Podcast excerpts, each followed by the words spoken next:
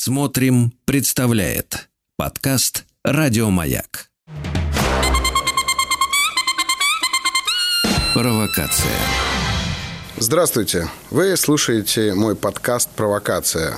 Я Сергей Насибян – психолог, психотерапевт. Здесь, как обычно, мы разбираем те ситуации, в которых вы оказались и, возможно, не видите из них какого-то самостоятельного выхода. Сразу хочу сказать, что никого, конечно же, лечить я здесь не буду, поскольку, уверен, что все вы здоровые и самостоятельные взрослые люди. Но, понимая прекрасно тот факт, что не всегда мы можем решить задачу на том уровне сознания, на котором мы ее сами себе и задали, а, возможно, а, я буду полезен в этой ситуации. Если вы достаточно смелы, можете оставлять заявку для выхода в эфир а, в подкасте «Провокация» на а, страничке «Смотрим» в разделе «Маяка». Можете также, подписавшись на меня и мои каналы во всех социальных сетях, оставлять заявки и свои вопросы, которые вы бы хотели разобрать в прямом эфире. А у нас есть звонок. Добрый день. Здравствуйте. Представьтесь, пожалуйста. Меня зовут Анна, мне 31 год. Слушаю вас, Аня. А, звоню вам со следующим вопросом. Значит, угу. до декрета я работала учителем, и спустя 4 года я начала думать а, о своей реализации.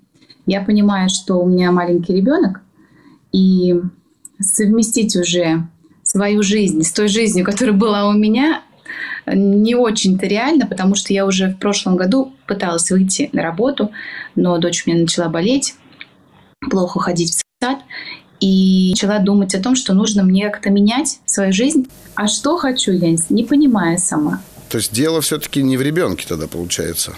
Наверное, не в ребенке, наверное. Может быть, это как оправдание какое-то моему страху, может, я боюсь... Смотрите, мы, э... смотрите, мы, мы только начали, а вы уже, соответственно, начинаете задумываться об этом, что а, тот вопрос, который вы мне поставили с самого начала, не совсем ну, справедлив, или я бы даже сказал честен.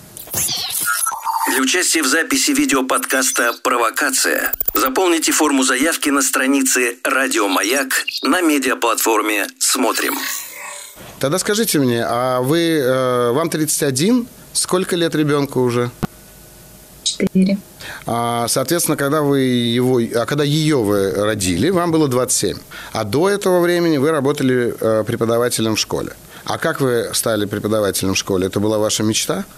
Мне нравилось тем, что это работа творческая. Это смотря, что вы преподавали русский литературу. Творчество, говорите? В обход методическому материалу преподавали русский язык и литературу с каким-то особенным подходом? Ну, нет, не всегда. Смотрите, например, на уроках литературы можно проявлять разные а, методы. Да, и абсолютно, абсолютно. Там... И я абсолютно с вами согласен. Итак, вам, вам, а, вы ощущали, что это дает вам некое раскрытие творческого потенциала. Хорошо. А как вы решили это стать педагогом? Как я решила стать педагогом, если честно, то это да. получилось случайно. Я а, случайно. институт, который был ближе всего к дому, доступнее по оплате, то есть он был бесплатный практически. И мои родители угу. могли позволить мне именно педагогический институт, который находился недалеко. Угу. Я, наверное, знаете, когда а, выпустилась из института, я не думала, что я буду в школе работать. Но у меня дорожка все-таки угу. привела туда. Вот, а сейчас угу. мне кажется, что что-то другое уже вот момент – ну, можно же, я так понимаю, участвовать в разного рода программах онлайн-образования, можно заниматься репетиторством. Ну, то есть, как бы, если применять свою профессию и те mm-hmm. навыки, которые у вас уже есть, то, в принципе, там есть, э, так сказать, пространство для творчества. Может быть, я даже и не хочу этим заниматься. Смотрите, второй гол, ага. Угу. Так. А чем вы же хотели бы заниматься, Ань? Я, я хочу быть на виду я хочу быть сейчас модные все эти блогеры, хочу быть на виду, угу. а, хочу а, больше общения с людьми, проявления. Я предположу, есть такое прекрасное слово в русском языке, оно звучит как «хочу признания». Вот так, именно, я хочу признания. А да, да но в вашей изначальной заявке вы написали «мне не хватает реализации». Смотрите, а ведь признание звучит немножко иначе. Мне кажется, если я реализуюсь, то я получу признание общества. То есть, мне кажется, как бы у меня представление, если я буду успешной, то меня признают. А если я... Ну, смотрите, угу.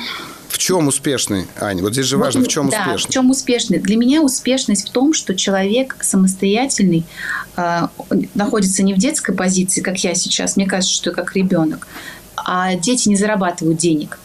И я сейчас не зарабатываю денег, то есть я нахожусь в детской позиции. Взрослый в вашей жизни кто? Муж или муж, ваши конечно, родители? да, муж. То есть муж. Да. Вас сегодня содержит ваш муж, и вы да, такая да, дочка для него. Я такое ощущение, что да. Вот у меня угу. такое вот складывается отношение, мне кажется, даже. В отношениях угу. из-за этого проблемы. Угу. Ну, вы знаете, угу. понимаете. Угу. Конечно, знаю и понимаю. А, я предположу, это моя фантазия, что а, проблемы в том, чем заниматься и где зарабатывать деньги, были и до вашего декрета. Были проблемы. Такие были проблемы. Так. Но я все равно возвращалась угу. по протоптанной дорожке, по тому пути, который мне Конечно. известен, который прост. Я понимала, что если угу. я пойду на другой путь, то он сложный, а сложности я боюсь. Вот. Ну, как бы я признаю это. Отлично. У меня есть вот. страхи. Да, угу. хорошо. Хорошо. А какие страхи, Ань? Чего вы боитесь? Ну, вот вы пойдете сейчас а, и станете популярным блогером, предположим. Чего там страшного-то? Я вообще как бы пыталась вести страницу, но забросила. Я так пытаюсь, что-то там выкладываю. Я не вижу... Нет, нет, нет. Как вы понимаете, что не получается, Ань? Как вы понимаете, что у вас не получается? Ну, что не растет, например, число подписчиков. Как вот если в Очевидно, что вы делаете что-то либо чтобы не росло число подписчиков, либо вы не делаете чего-то, чтобы оно росло. Скорее всего, не делают для чего-то, чтобы оно росло. Ну вот, например, я, я, я готов предположить, что вы, например, никогда не согласитесь на эпатаж. Вы в каком городе живете? Люберцы. В, как... в Люберцах, отлично. Вы в Москву же иногда ездите, в центр? Да. Угу. Ну, редко Вы на чем? Сейчас. Вот на каком, общественном, на каком общественном транспорте вы ездите? До метро могу пройти. На метро. Отлично. Ну, вы можете завтра, например, а, одеться, как городская сумасшедшая, а, с какой-нибудь мочалкой на голове, с кастрюлей на голове и проехаться до центра города и вернуться обратно домой? А еще и снять это и выставить это в своих социальных сетях, которых вы хотите. Ну, сня... Я, может быть, проеду. Ну что, потому что меня никто не знает, я проеду обратно. Ага. Но чтобы мои знакомые а это почему? видели, мне кажется, что это Почему? подумают, что я проблема? кукухой поехала. И, Они и точно подумают, что вы кукухой поехали. Люди поэтому и становятся блогерами, когда им нечем заняться. Вы знаете, а, мне каждый день поступают сотни заявок о том, что а, вот мы можем раскрутить ваши странички, ваши каналы, ваше это, ваше то, пятое, десятое, как вот этого, как того психолога. А я смотрю просто, и я не могу понять, а когда эти мои коллеги работают, если они все время снимают сторис и все время выставляют какие-то эпатажные, в том числе, видео. Поэтому я вот, например, работаю, и мне некогда э, заниматься своими социальными страницами. Например, да? А есть люди, которые это делают. Я не знаю, как они работают, но они зарабатывают деньги на том, что они снимают какой-то контент, они продают рекламу, время, ну, много чего другого. Возможно, потом внутри этого заворачивают какие-то свои продукты. И поэтому, да, первая мысль, вам нечем заняться. Отлично. И что произойдет, когда ваши близкие, ваши окружающие сочтут вас абсолютной бездельницей? Я думаю, что вот могла Аня, получила образование, могла бы э, заниматься полезным делом, э, учить детей. Угу. Э, это благородная профессия. Угу. А ты угу. э, в эти фоточки в купальничке выставляешь бессмысленные там. Э, Аня, очень делом. быстро ответьте мне, пожалуйста, очень быстро, не задумываясь, ответьте, чьим голосом звучат эти фразы в вашей голове? Ну, я думаю, маминым. Конечно, мамы. И обратите внимание, такую вас мама любить не станет. Я думаю, ну, скорее всего, так, такой, ну, будет любить, конечно, ребенка любит же таким, как он есть. А, ребенка любит по дефолту. Но, мне кажется, не то, что не станет. Будет любить? Нет. Почему? Ну, потому что она же вас будет осуждать. А как можно осуждать и любить одновременно? Я же не говорю о том, что ваша мама любить вас перестанет, в смысле, э, совсем перестанет. Нет, от такой Ани она попытается отвернуться. Она попытается сделать вид, что вас такой нет. И поэтому, скорее всего, этот страх, который вы испытываете, это, с одной стороны, страх – вы, вы хотите, с одной стороны, признания, но дихотомия нашей психики заключается в том, что на противоположной стороне этой медали звучит отвержение, от вас отвернуться, если вам не удастся. И это то, чего вы боитесь, Ань. И тогда, конечно, очень здорово закрываться а, дипломом о высшем образовании, закрываться ребенком, закрываться какой-то материнской реализацией. Это единственное, что вам придется пережить, это пройти через вот эту границу, на которой вы столкнетесь со страхом, что от вас отвернутся, Аня. И если вы не готовы к этому риску, то и не надо начинать. Вот что я вам скажу.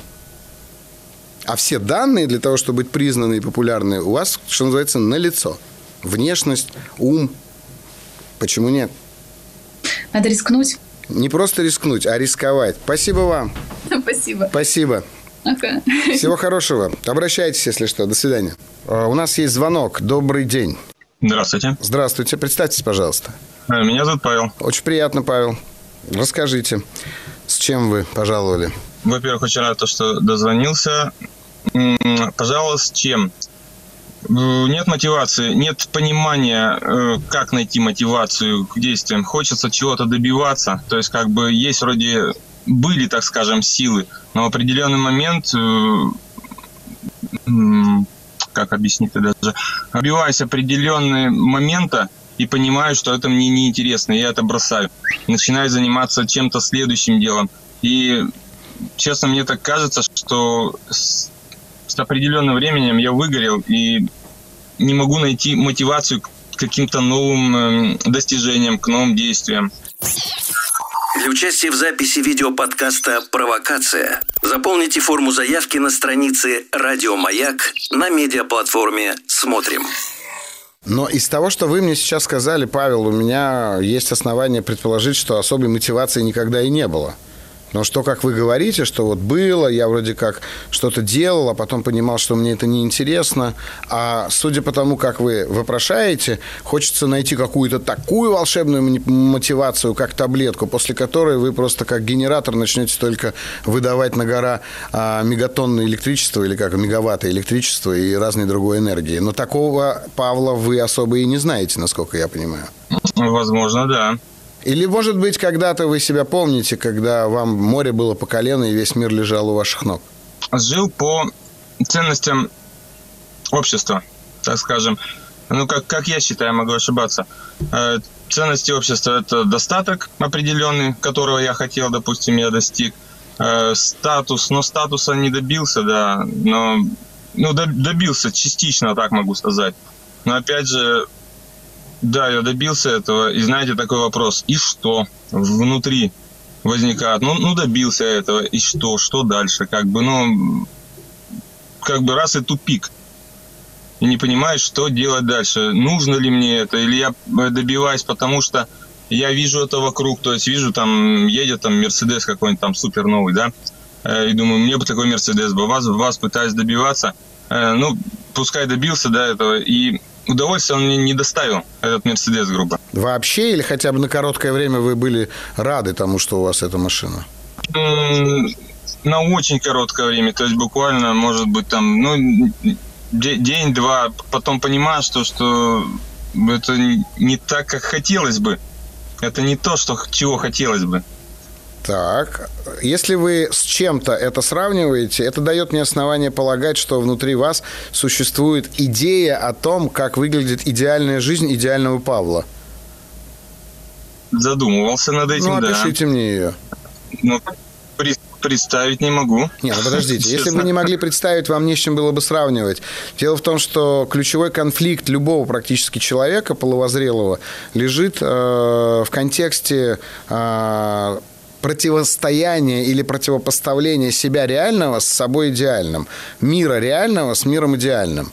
Ну, это Платон вам в помощь, в общем-то. Можно прям вот не задумываясь после нашей встречи купить себе пару книжек или закачать угу. и начать его читать, потому что он уже несколько тысяч лет назад ответил на все вопросы в этом смысле. Там, правда, к сожалению, не будет э, никакого лекарства, потому что он описывал сам, саму проблему как философ.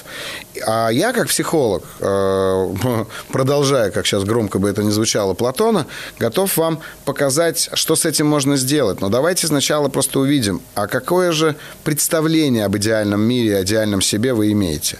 Мне, ну, опять же, сейчас, возможно, ну, смотрите, я себя вижу в идеальном, как могу сказать, а не идеального себя в этом мире, скорее всего.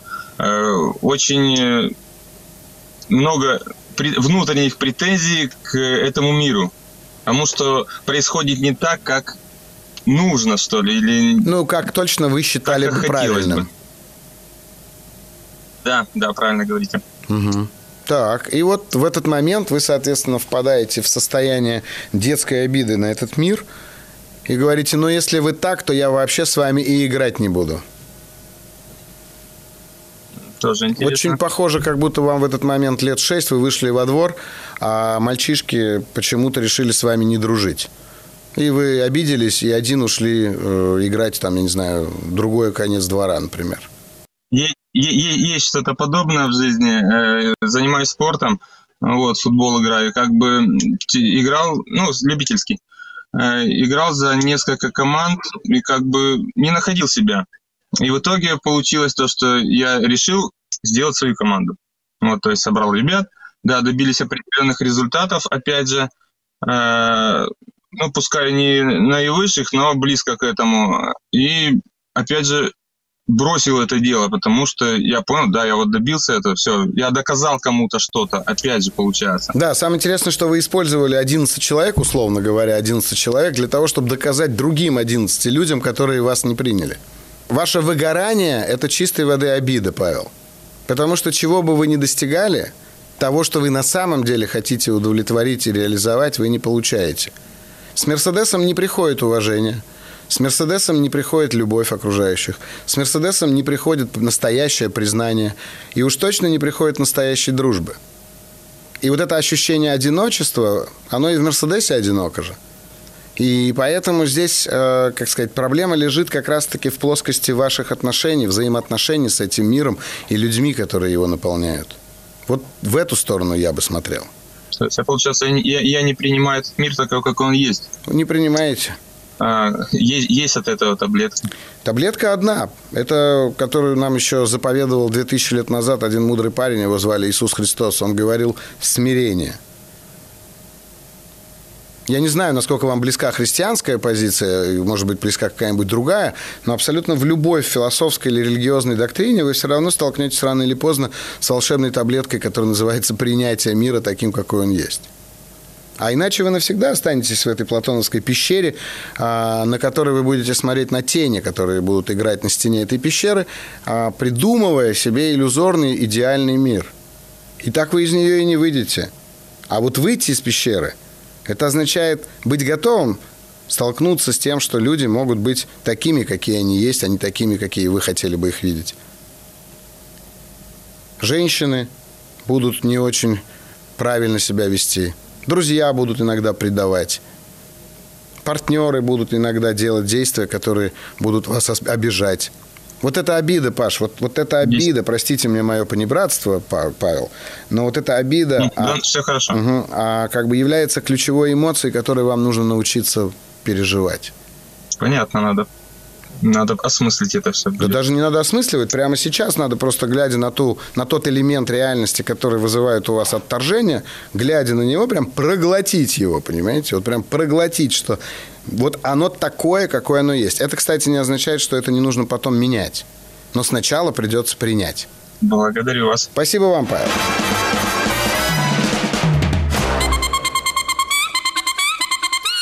Провокация. Добрый день. Вы слушаете подкаст «Провокация», и с вами его ведущий, психолог, коуч Сергей Насибян. Что ж, мы с вами встречаемся здесь для того, чтобы разобраться в разного рода ситуациях каких-то специфических проблемах, в которых оказываются наши зрители и слушатели. И я хочу сразу напомнить о том, что у меня нет задачи кого-либо из вас вылечить, потому как вы все здоровы. Все, что могу сделать я со своей стороны, используя свой опыт и профессиональные знания, это задавая вам вопросы, показать вам, ну, скажем так, немного другой угол восприятия той ситуации, в которой вы оказались.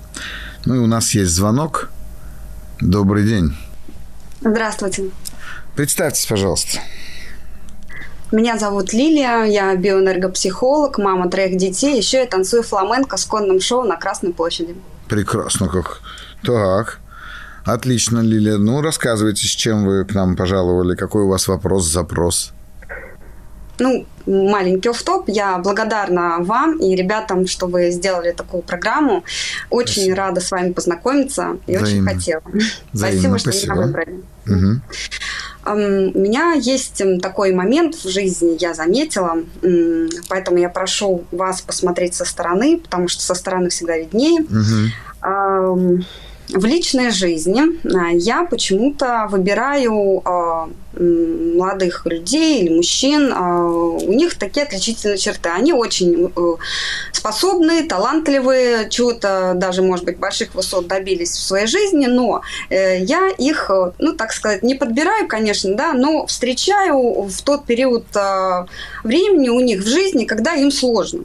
И у меня тут включается такой некий синдром спасателя – что потом происходит дальше? Вот. Я вытаскиваю этого человека, у него все налаживается, и дальше или он уходит, или я говорю «до свидания».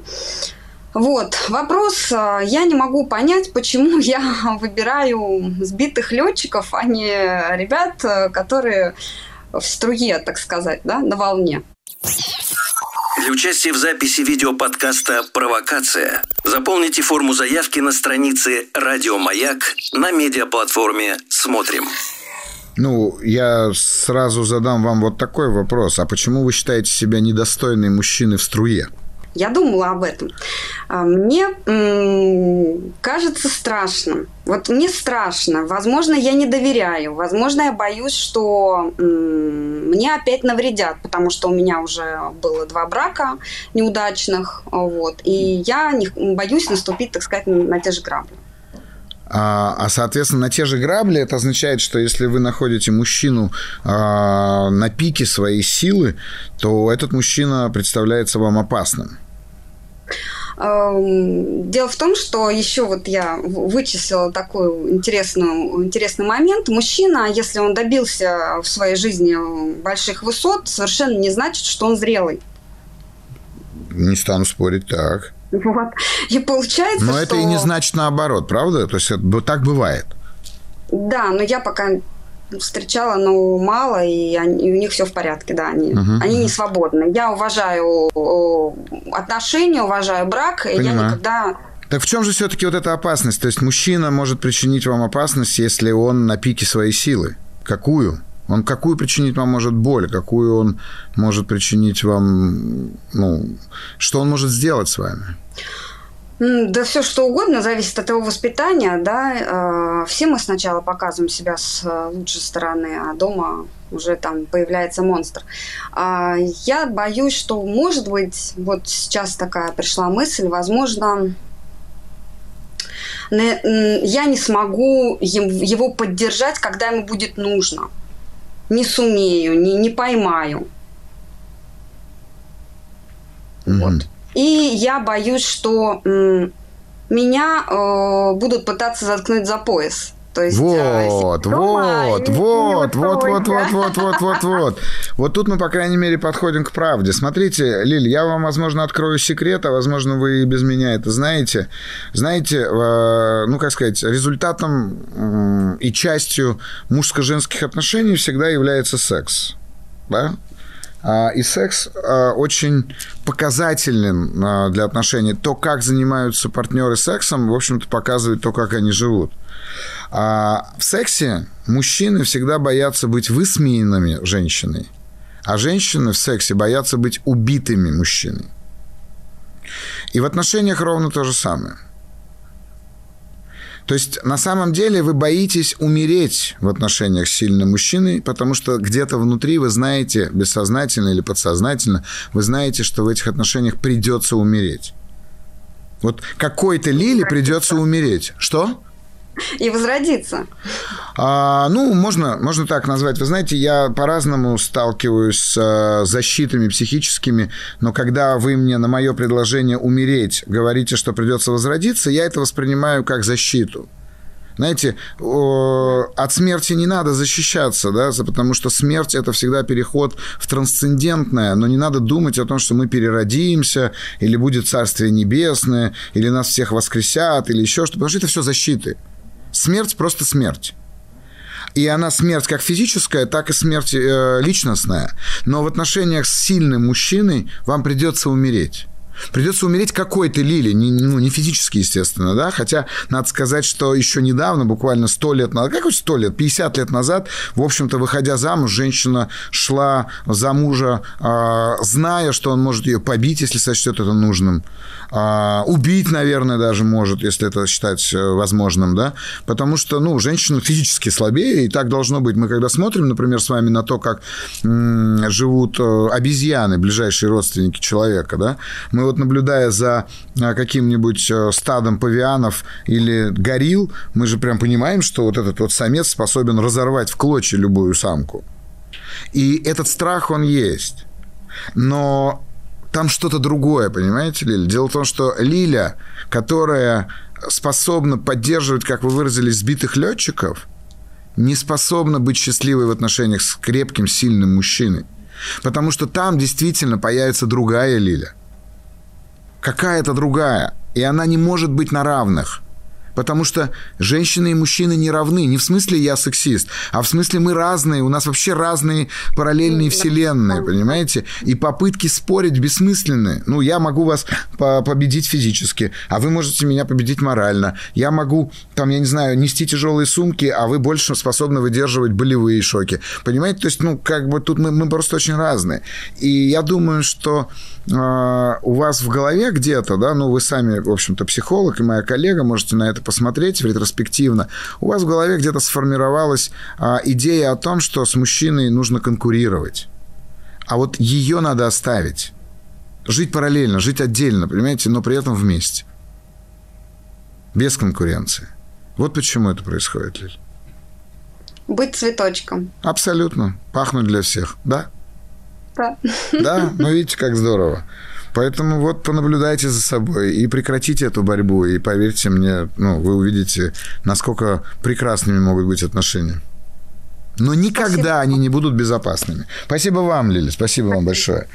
Я всегда говорю о том, что отношения не бывают безопасными. Отношения не могут и не должны быть какими-то, знаете, а, экологичными, потому что экологичные это означает, заходя в отношения, я требую, чтобы я остался таким, каким я был до отношений. Так не бывает, потому что самое главное в отношениях, что может возникнуть при здоровых отношениях мужчины и женщины, это преображение обоих, преображение. Не изменение одного во имя другого, а именно преображение.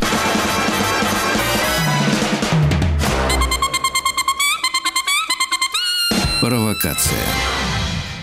Следующий звонок у нас. Добрый день. Здравствуйте, Сергей.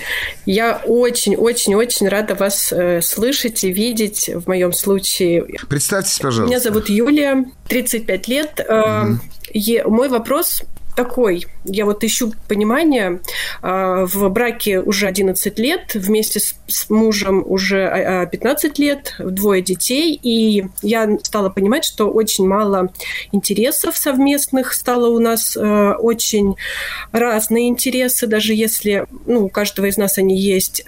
И все бы ничего, но усугубляется все тем, что сейчас он выбрал себе такую позицию, ну, такую умеренную, такую не высовываться, при том, что он обладает огромным потенциалом, подкрепленным там опытом и профессиональными навыками а, но при этом полным отсутствием какой-то самопрезентации.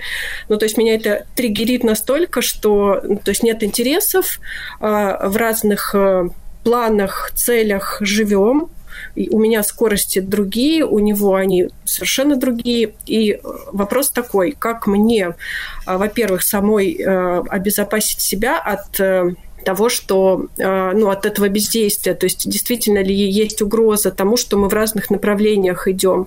И второй такой маленький вопрос как мне до него доносить мою идею. То есть я не обладаю, конечно же, профессиональными э, инструментами, там, как как правильно донести, какие выбрать э, там слова, то есть что я делаю не так, и почему вообще меня беспокоит то, что человек себя чувствует, в принципе, очень счастливо. Для участия в записи видеоподкаста «Провокация» заполните форму заявки на странице «Радио Маяк» на медиаплатформе «Смотрим». Вы знаете, Юль, вот ваш рассказ э, очень похож на сказку Александра Сергеевича Пушкина про рыбака и золотую рыбку. А, очень амбициозная жена, которая, значит, все время хотела чего-то. Но обратите внимание, проблема ведь заключалась в том, что вместо того, чтобы добиваться этого всего самой, она требовала этого от мужа. Если вы не будете делать так, то я думаю, что финал вашей сказки будет точно другой. Но вот вы говорите о том, что у вас разные цели. И это ведь прекрасно, что у вас разные цели. В паре цели являются одним из толпов формирования отношений. Есть еще обязательства и есть еще пространство – вот вы должны понимать, существует ли у вас, например, общее пространство. Ну, например, ваша квартира или ваш дом. Это общее пространство вашей семьи, правда? Физически определенное стенами, периметром этих стен, а, географией расположения этих стен, там, ну и так далее. И тогда возникает вопрос, вам хорошо в этом доме или нет? Вот лично вам. Юля, да, хорошо в этом да, доме? причем вы очень угадали, Отлично. что мы именно в доме живем, и это была наша общая цель. И вот она свершилась. Да. Так, вот видите, значит, соответственно, достигать общих целей ваша пара тоже умеет. Дальше, соответственно, если вам хорошо в этом доме, дальше надо рассматривать пространство эмоциональное, да, эмоциональное пространство, ваша спальня. Хорошо вам в ней или нет? А, у вас может быть эмоциональное пространство, которое будет связано с тем, что вы раз в день будете разговаривать всего 15 минут. Возможно, вам ну, стоит ввести какую-нибудь практику прогулки перед сном, когда вы 15 минут проводите только вдвоем, без ваших детей, без каких-либо других людей. И эти 15 минут вы просто разговариваете. Возможно, говорите только вы, а он слушает. Возможно, говорите вы оба. Возможно, говорит он, а вы только слушаете. Но это будет вашим пространством. Ну, а третье – это обязательство. Обязательство, которое каждый из вас, в общем-то, берет на себя для э, жизнеобеспечения вашей семьи. А эти обязательства могут быть какие угодно, начиная от зарабатывания денег, заканчивая выносом мусора.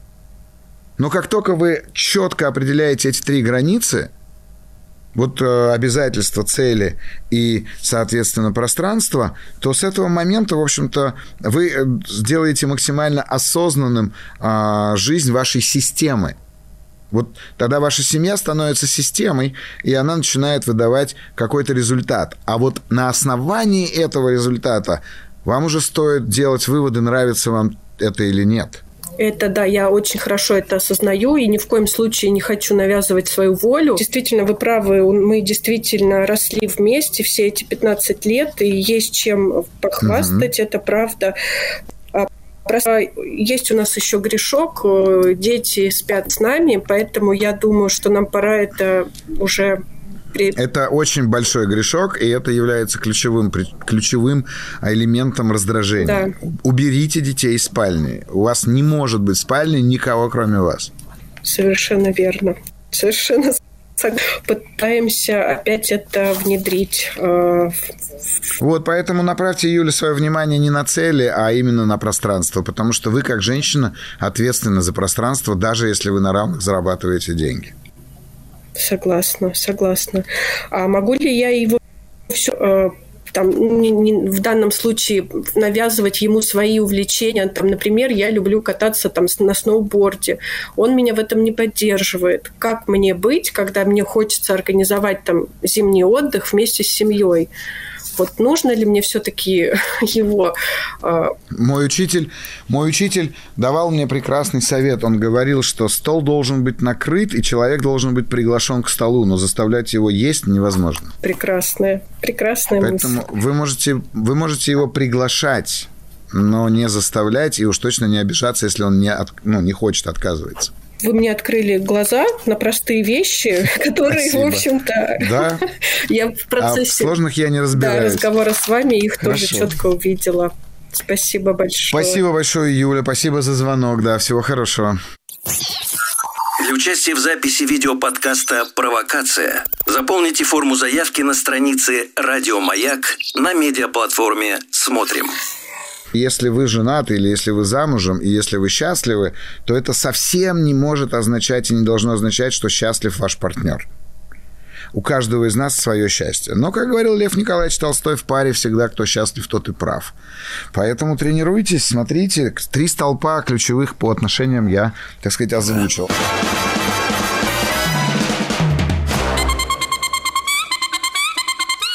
Провокация. Добрый день. Вы слушаете подкаст «Провокация». С вами я, его ведущий, психолог Сергей Насибян.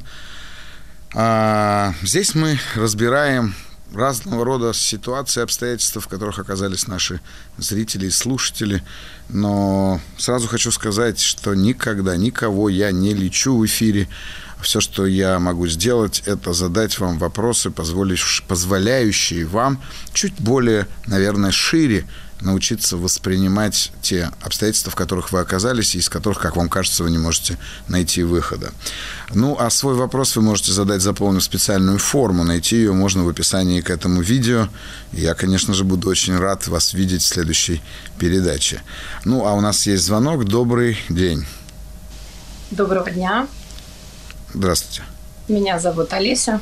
Позавчера мне исполнилось 40 лет. Это новый О. этап моей жизни.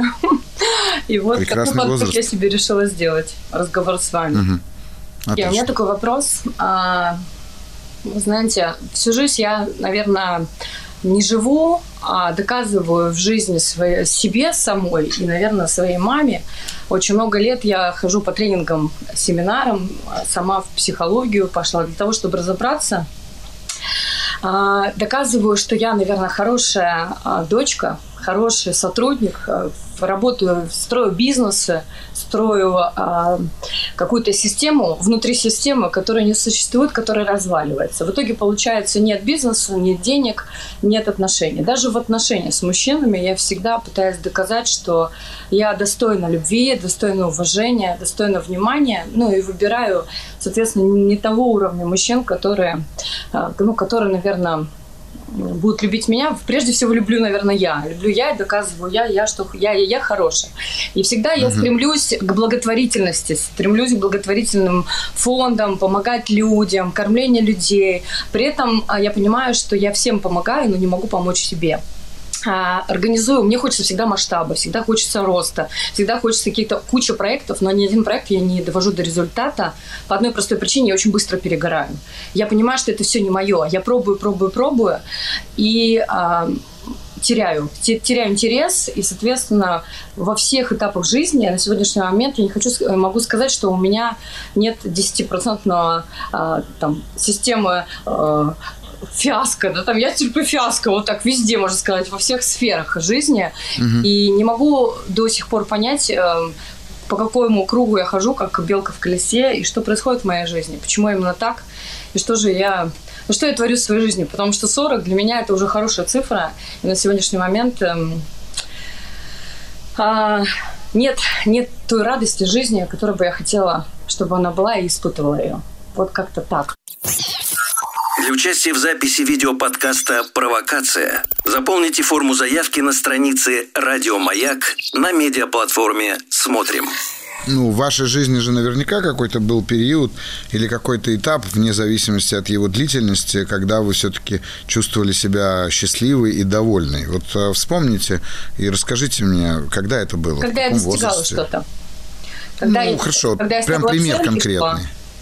Вот ну, пример конкретный. Например, э, я увидела э, одно помещение, которое мне очень нравилось. Я не э, занималась спортом для себя, профессионально не работала в, в мире спорта. Э, и, соответственно, я захотела, чтобы именно в этом помещении был спортивно-оздоровительный центр. При этом uh-huh. у меня я работала как госработник, работала в, там, в большом развлекательном центре арт-директором, и, соответственно, я не понимала, как это сделать. Но и при этом uh-huh. меня не поддерживал никто из родных, близких, супруг. Я знала, что у меня есть 10 тысяч рублей в кармане и есть амбиции. Я открыла uh-huh. его. Я сама делала ремонт, я собрала команду, ко мне сразу же пришли люди. А, при mm-hmm. этом у меня за пять лет была большая команда тренеров. Я начала профессионально обучаться. То есть я сменила в своей жизни, наверное, около 20 профессий. Кем я только не была. Mm-hmm. И везде, куда бы я ни зашла, я э, чувствую себя рыбой в воде. Но mm-hmm. этот центр э, я сделала, и, соответственно, я Прошло пять лет, я опять перегорела. Для меня это был такой этап доказать самой себе, что я могу, что я могу без денег, что я могу без э, профессионального образования сделать это. Я пошла и сделала. Угу. Также и приехала. Ну, и вы были Сочи. счастливы, вы были довольны. Да, я была довольна, я кайфовала. Первые два года это было класс, классно, потому что у меня было угу. большое количество людей. Я все, все перегорело, все перегорело, и я просто сбежала. Я сбежала, я уехала в другой город. я переехала в никуда, просто оставила все, бросила и сказала, что этап закончился в моей жизни, мне не хватает воздуха, кислорода, и я просто отправилась в путешествие длиной в пять лет, и до сих пор я путешествую в сознании себя. Была в Индии, то есть развивалась в духовности, окунулась полностью с головой вот именно в это, в, в традиции и так далее, изучала это все. И все. И меня просто выбросило. И теперь материально, финансово выйти опять на новый уровень мне крайне тяжело. Вообще крайне mm-hmm. тяжело. Потому что мне, я сделала, создала бизнес сейчас здесь, и я успешно через 6 месяцев его просто отдала, лишь бы за сколько-нибудь отдать, потому что я просто физически не тяну уже. Я не могу на том угу. вдохновении, как было раньше, его создавать и делать. То есть реализовывать угу. те проекты, которые я хочу, я не могу. Хотя я угу. понимаю, амбиций очень много, очень много навыка приобретенного, но нет, нет угу. эм, вот того огня, нет Сергей. Да, да. Знаете, вот так Давайте... происходит у меня всегда. На самом ага. деле, как только Мистика. есть какой-то запрос у меня, у меня всегда происходит разрушение. У меня сыпется техника, у меня вырубает все, происходит что-то я теряю. То есть всегда происходит у меня какие-то такие важные моменты жизни, всегда происходит именно то, что происходит сейчас. Угу. А если я задам вам вопрос, возможно, вне контекста вашего монолога и вне контекста вашего запроса, а Почему так страшно одиночество?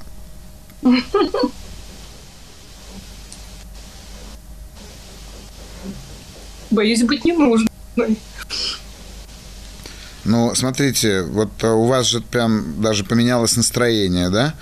То есть вы понимаете, что как только вы обнаруживаете себя ненужной никому, вы не справляетесь с, тем, э, с теми эмоциями, которые возникают в результате этого одиночества.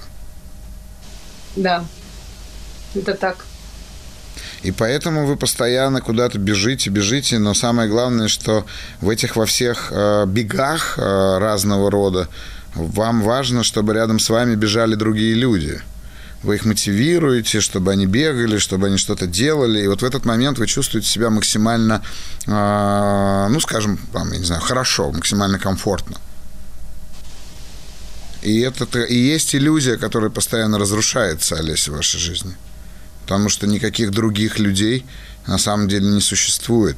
Потому что никакой другой э, человек не способен заполнить ту черную дыру, которую вы испытываете внутри. И если вы задаете мне вопрос, как из этого всего выйти, а в своем письменном запросе вы а, применили прекрасную метафору, как не потонуть. Да. Так вот, для того, чтобы не тонуть, надо уметь расслабляться на воде. Понимаете? Самое, самое интересное, что это моя фобия.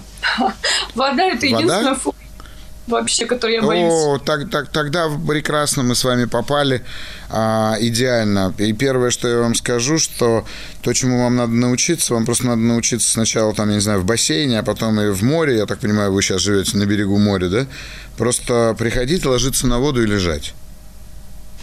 насколько это возможно долго, без подручных средств. Потому что, когда вы научитесь лежать на воде, вы автоматически настроите свое дыхание, а раз уж вы бывали в Индии, то вы точно должны понимать, что при помощи работы с дыханием вы как раз гармонизируете свою психическую деятельность. Да. Поэтому вот такой, вот такой вот у меня вам э, совет, рекомендация. И вот там, в лежании, вот в этой медитации на воде, вы, поверьте мне, найдете тот самый способ закрыть вот эту черную дыру, которая внутри у нас у всех. Знаете, у меня есть тренинг, который называется «Стыд, вина и одиночество». А, и вот там одиночество на самом деле в названии не в, негативном, не в негативной коннотации, потому что одиночество бывает двух природ. Одна природа одиночества – это когда мы чувствуем себя никому не нужными и брошенными, да? И там проблема. А второе одиночество, которое вы уходите каждый раз, когда что-то достигаете, это уединение. Вам нужно научиться уединяться в уединении. Причем э, есть прекрасная суфийская практика, которая называется «одиночество на базарной площади». Когда суфий обязан находиться в тотальном одиночестве, а это означает в тотальном внимании к самому себе. Даже на базаре, когда его толкают, пинают, все кричат вокруг. Да. Я понимаю, о чем я. А я о чем Ну вот, видите, гла- главное, главное нам сейчас было направить этот вектор, а дальше, я уверен, вы справитесь с вашим опытом. Супер. Спасибо вам большое. Спасибо большое. вас. Благодарю. Да, спасибо. Спасибо огромное. С наступившим днем рождения. До свидания. Что ж, мы говорили с Олесей, на мой взгляд, тоже в очень интересном аспекте. Каждый раз, когда мы чего-то достигаем, мы чувствуем себя выгоревшим. Ну, здесь важно понимать, что выгорание наступает в результате совершенно разных э, аспектов нашей психики. Иногда бывает это от перенапряжения, иногда это бывает от того, что достигнутая цель не приносит вам нам реализации ценностей и ценностной реализации, можно так сказать. Но а, вот Почему я заговорил об одиночестве, хотя, казалось бы, разговор об этом Олеся не вела? Да вот именно потому, что то, как она рассказала, то, как она презентовала свой запрос, а, дало мне основание предположить, или, можно сказать, сфантазировать, заподозрить а, вот этот вот аспект, нет, не так, э, не аспект, а мотив достижения. Что я стараюсь это делать для того, чтобы быть нужной. Ну вот, что ж, у нас есть следующий звонок. Здравствуйте. Здравствуйте. Меня зовут Кристина. Я из Риги, из Латвии. Четыре года я уже живу в Москве. Три с половиной из них я состою в отношениях и полтора года в браке. А, с момента моего переезда мы сразу начали жить с моим молодым человеком и жили с его мамой и продолжаем жить до сих пор, уже находясь в браке. А, спустя год отношений я начала аккуратно заводить разговор о том, чтобы съехать в съемную квартиру, начать отдельную жизнь, на что встретила достаточно резкий отказ. И до сих пор он оправдывает это тем, что маму он не бросит, мама вдова, маме тяжело, у меня прекрасные взаимоотношения со свекровью, но мне хочется своей отдельной жизни, где будем только я, муж и никого больше. Как мне сделать так, чтобы моя жизнь э, стала более серьезной, чтобы мой муж стал более ответственным в плане семьи, потому что он сам говорит, что он готов. Вариант отравить свекровь не рассматривается, да? Нет, мы с ней в прекрасных отношениях, мы с ней, правда, как подруги. И мне кажется, что мы с ней как будто бы поменялись немного ролями. У нас э, мой муж – это наш какой-то общий сын, я и заменила мужа, э, поэтому мы запутались. Для участия в записи видеоподкаста «Провокация» заполните форму заявки на странице «Радио Маяк» на медиаплатформе «Смотрим». Mm-hmm. Хорошо, Кристина, если не рассматривается, тогда давайте попробуем разобраться. А что вас-то заставило настолько сильно увлечься этой ролью мужа, э, мужа, мамы, вот так получается, знаете, мужа свекрови и мамы мужу? Почему вы не смогли сохранить статус жены и, соответственно, невестки? Потому что первый статус, э, получается, мужа своей свекрови я обрела, когда мой еще будущий муж находился в армии. Она тогда потеряла своего мужа, и я была ее опорой и поддержкой на протяжении года. И когда мой муж вернулся из армии и сделал мне предложение, нам так и не удалось перестроиться, чтобы я стала его женой и перестала быть мужем для своей еще тогда будущей свекрови. Ну, хорошо, давайте убираем оттуда все-таки свекровь, покойного свекра и вашего мужа. Оставляем только вас. Вам-то почему не удалось перестроиться, Кристин? Возможно, я тоже не готова к этой роли. Так. А что вас пугает в роли жены? Ответственность. То, что а все будет только на мне. Так, а какая... Ну, вот, вот, вот, смотрите, вы начинаете рассказывать мне о выгодах, которые вы получаете, сохраняя статус а, мужа свекрови и мамы вашего мужа. Да, так получается, что быт мы делим с ней пополам, а так это все ляжет полностью на мои плечи. И я подсознательно, наверное, сама этого не очень хочу. Отлично, здорово, что вы так быстро к этому пришли. А не хотите это потому, что вам кажется, что вы не справитесь, или потому, что вам так легче? Именно так, потому что кажется, что я не справлюсь. А с чем именно вы можете не справиться в быту, оставаясь только женой? А, я тоже много работаю, и эм, зачастую там у меня не хватает времени на то, чтобы самой убираться, самой готовить. И если так мы это делим со свекровью, когда она может, она в этом помогает, когда я могу, я, а так это буду все делать я, и мне кажется, что не справлюсь, и мужу не понравится такая жизнь, угу. Отлично. могу дать только я. То есть получается, да, да, да, то есть получается, что как только вы разъедетесь с его мамой, ваш муж может разочароваться в вас, потому что вы не будете соответствовать тем э, представлениям о вас, которые вы у него создали и сформировали. Да, не соответствие представлениям, это, мне кажется, как раз то, чего я боюсь больше всего.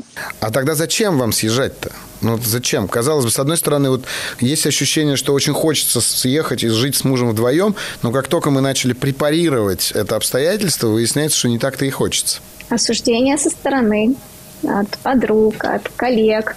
Они тоже считают, что это ненормально жить со свекровью не, вообще, в принципе, это, это более чем нормально, потому что испокон веков э, девушка входила в семью мужа и жила с его родителями и ухаживала за ними до конца дней. Это нормально.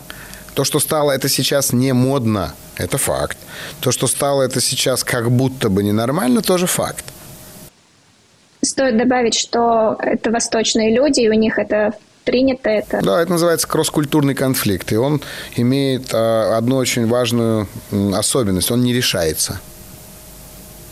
В кросс-культурном конфликте нельзя найти решение. В кросс-культурном конфликте можно только принять, только признать, что он существует, и выбрать, понимаете? Поэтому здесь же больше э, вопрос все равно к вам. Вы никогда не сможете соответствовать ожиданиям ваших подруг но и ожиданиям вашего супруга соответствовать не стоит. Стоит быть той, которая вы есть.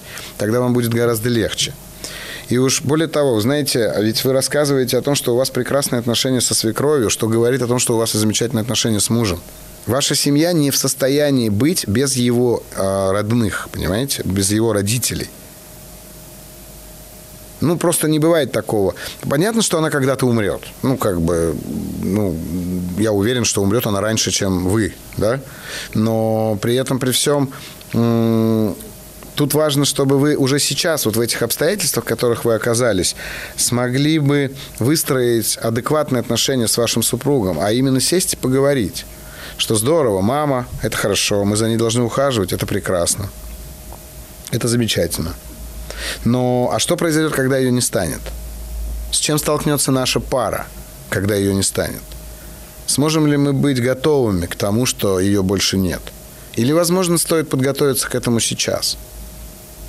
Потому что кризис, который может возникнуть после того, как, а судя по тому, что свекор умер недавно, есть все основания полагать, что и свекровь ваш тоже не Кощей Бессмертный, да? И вот это надо сказать мужу о том, что вас беспокоит, что будет с вашей парой, когда ее не станет. А это произойдет рано или поздно. Но я не представляю, как будет продолжаться эта жизнь, если мы будем планировать своих детей и сможем ли мы продолжить так вот жить я, свекровь, муж и только, еще и дети. Только расширением жилплощади. Понимаете? То есть э, вы же должны тоже понимать, что э, это раньше вас никто бы не спрашивал и заставляли бы вас рожать туда, где вы есть. Неважно, в Сакле вы находились бы, в Мазанке или во дворце, да? А сейчас вы вполне себе адекватная женщина в адекватных обстоятельствах, которые можете говорить о том, что каждый следующий ребенок будет рождаться с увеличением жилплощади на 32 квадратных метра. Например. Почему нет? Здорово. И рожайте, и рождай, рожайте на здоровье. Ставьте задачи перед вашим мужем. И это позиция жены. От вас это слышится вот так адекватно и спокойно, а мне как будто бы не, не то, что неудобно. А вам неудобно, конечно. Я боюсь потому сопротивление что... опять встретить. Нет, оно будет сопротивление. Оно будет сопротивление. И здесь вопрос к вашей мудрости. Если бы вы это сталкив... не сталкивались бы с сопротивлением, то там и не было бы роста. Ведь ваша задача сейчас не сломать вашего мужа. Ваша задача вместе с ним вырасти в этом кризисе. Вы как пара растете в этом кризисе. В решении этих кризисных задач вы как пара растете. Вы растете как а, некое маленькое общество, вы растете как система. Хорошо, спасибо вам. Спасибо большое. вам за звонок. Да, спасибо вам, Кристина. До свидания. Для участия в записи видеоподкаста «Провокация» заполните форму заявки на странице «Радио Маяк» на медиаплатформе «Смотрим». Что ж, это была Кристина э, на шоу «Провокация». Вы слушаете мой подкаст «Провокация». С вами я, его ведущий Сергей Насебян, психолог и психотерапевт.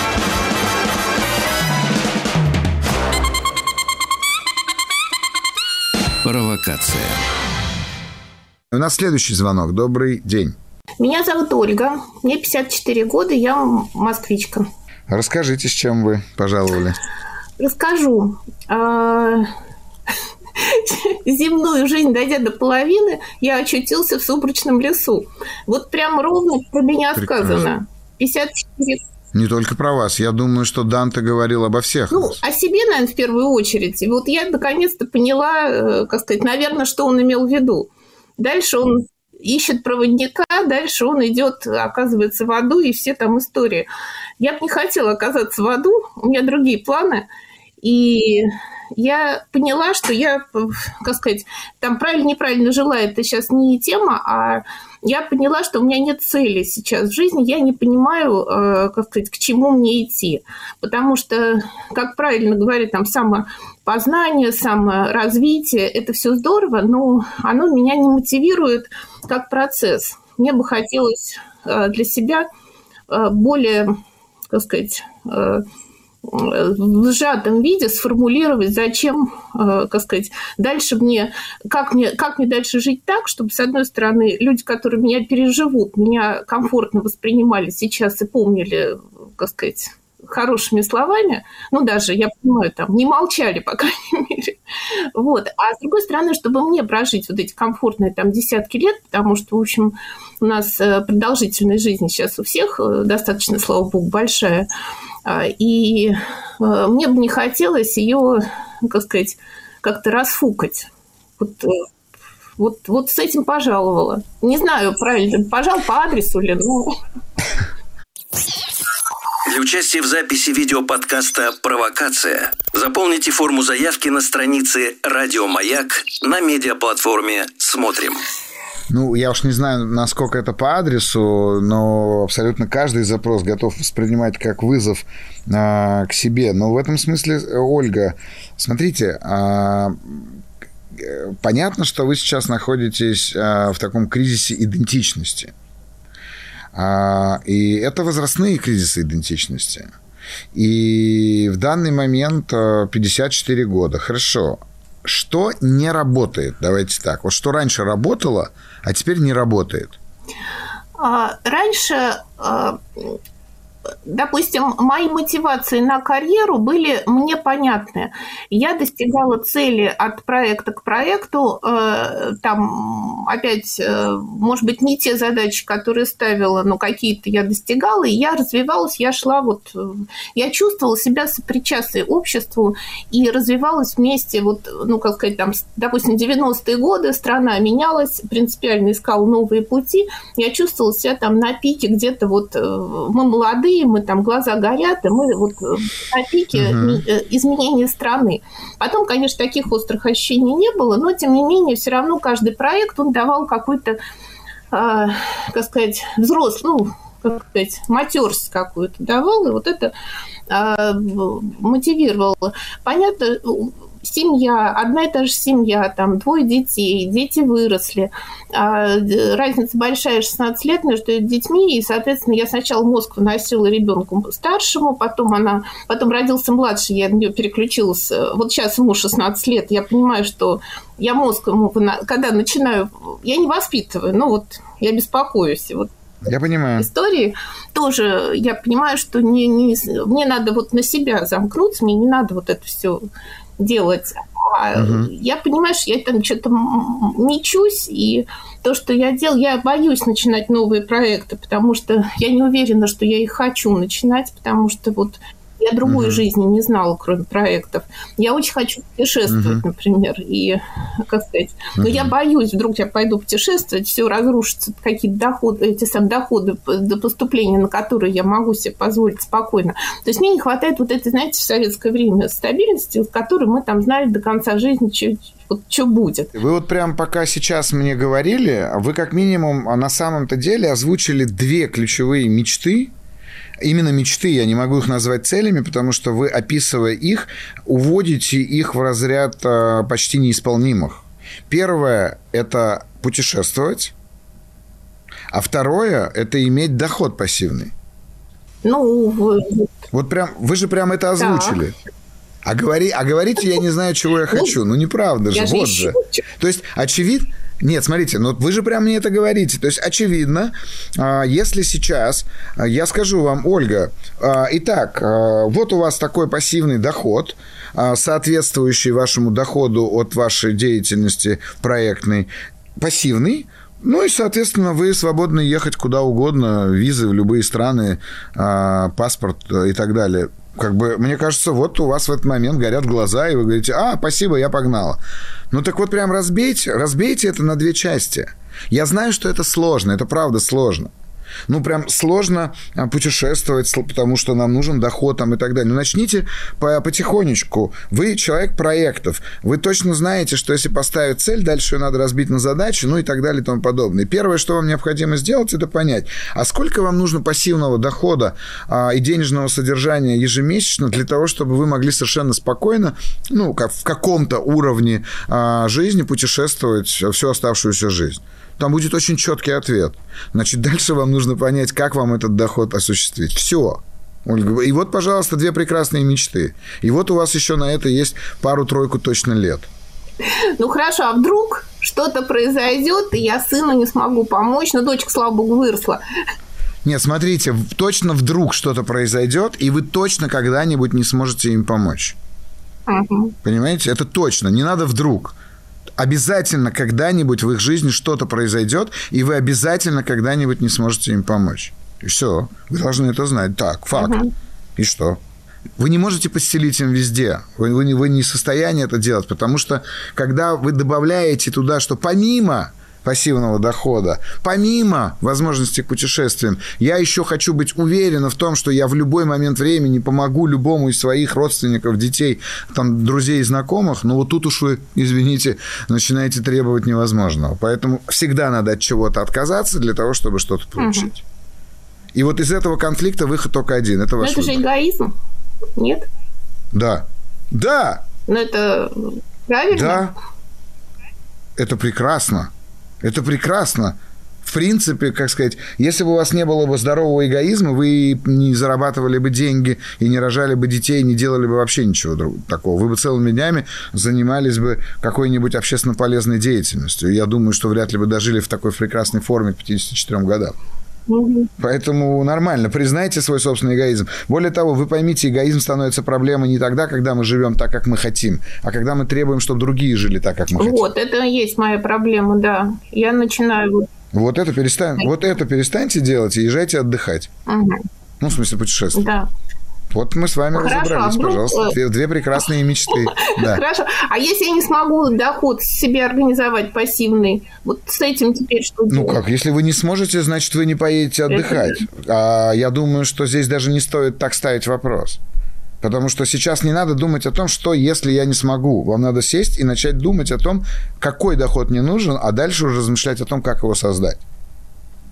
А если вы будете думать, а если я не смогу, ну тогда а что? Нет, тогда, тогда вам никто не поможет. Это правда. Это вот. я все равно же сама с собой-то При... должна это говорить. Конечно, при, приятно говорить с умным человеком. Спасибо, Спасибо большое, поговорили. Две минуты. Да? Цели распределили, да? приоритет. А вы сами их произнесли. Моя задача как раз-таки показать вам это. Спасибо большое, всего хорошего. С Ольгой говорили о целях. Обратите внимание, если вы слышали наш диалог, а вернее монолог Ольги, то для меня, как для э, специалиста с психоаналитическим бэкграундом, очень важно не то, что вы, э, как сказать, говорите, а то, что вы э, проговариваете. Да? Не зря Фрейд, в общем-то, строил весь свой психоанализ на оговорках, на снах и на разного рода автоматизмах. Потому что а, для меня, еще раз повторяю, важно услышать не то, что вы сказали, а то, что вы сокрыли. И судя по тому, как говорила Ольга, вы могли услышать, что человек говорит, я не знаю, чего я хочу, и при этом произносит это, но сам этого не слышит. Будьте внимательны к своим словам, и вам станет гораздо э, более интересно жить, мне кажется.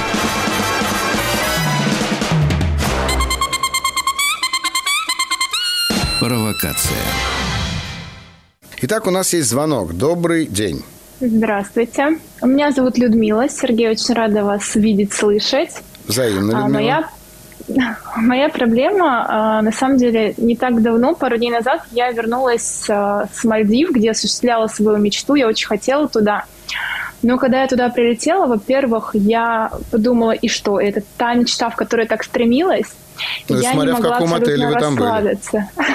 Нет, отель был хороший. Просто сам факт в том, что мне казалось, что должно быть что-то прям вау-вау, и я не могла наслаждаться отдыхом. Мне постоянно нужно было куда-то бежать. Я придумывала себе миллион задач, идей, что мне нужно что-то поучить, что мне нужно поработать там. Я не могла находиться в настоящем моменте. Вечно испытывала какую-то тревогу, что я что-то не успеваю, мне куда-то надо бежать, надо успеть весь остров посмотреть, как я могу лежать, отдыхать. И это прослеживается во всем. Например, когда я гуляю с дочкой на детской площадке, я не могу долго долго с ней находиться в одной локации. Мне кажется, что нужно бежать дальше, надо смотреть еще что-то. То есть вот какое-то чувство тревоги, которое э, делает для меня куча идей, планов, которые нужно обязательно сделать. Но я от этого устала и понимаю, что я не всегда могу находиться в настоящем моменте, и по большей части из, э, там, из целого дня я в настоящем моменте в лучшем случае одну минуту. Остальное угу. время я бегу куда-то вперед. Ну, сейчас вы мне дали все основания заподозрить и обвинить вас в жадности неимоверной. Для участия в записи видеоподкаста «Провокация» заполните форму заявки на странице «Радио Маяк» на медиаплатформе «Смотрим». Ну, давайте, вот вы я жадные. Про такое не, я про такое не думала. А так для этого же и надо звонить ко мне на провокацию, для того, чтобы я сказал вам что-то, о чем вы не думали без меня. То есть мне, э, я жадная, боюсь, что мне не хватит знаний, мне не хватит денег, мне не хватит э, жизни, времени, впечатлений, ощущений, переживаний. Да, да, смотрите, вот перечислять можно бесконечно долго, да? Так, ну, как бы вы разговаривали с вашей дочерью, если бы она проявляла бы эту жадность? Ну, я ей обычно говорю, что если ты не хочешь делиться, ты можешь не делиться. Нет, подождите, я не предлагаю твое. вам делиться. Я говорю, вот смотрите, ваша дочь вам говорит, дайте мне, дайте, дай мне, дай мне еще вот это, еще вот это, еще вот это. Да, ну, а как? Она... А вы говорите, ну, сколько тебе надо? Сколько тебе можно? Вы ей покупаете одну там куклу, она говорит, мне еще две надо.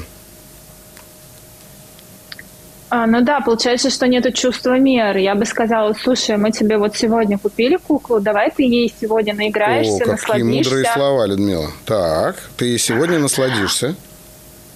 Да. И в другой раз, а, когда будет у тебя там, желание, у тебя, у меня возможность, мы тебе купим новую игрушку. Но Супер. пока что а что, если я предложу вам вот так же, когда у вас возникает ощущение, что вы чего-то там не успеваете, не дорабатываете, не доедаете, не дозабираете, не дополучаете и так далее, да? Прям вот вашей дочери сколько сейчас лет?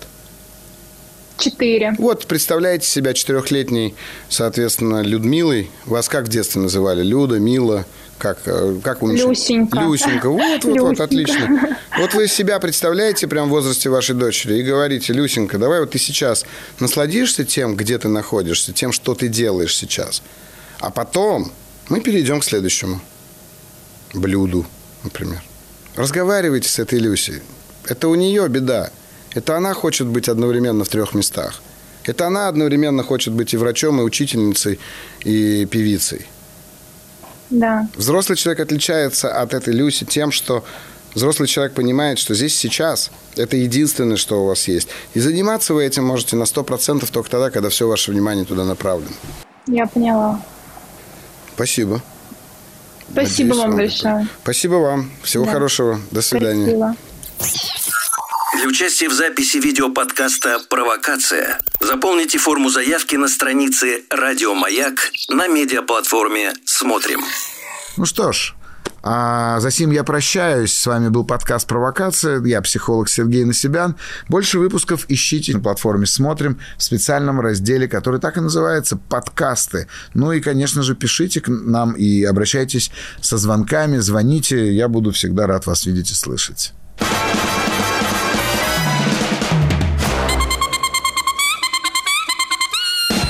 Провокация. Еще больше подкастов «Маяка» насмотрим.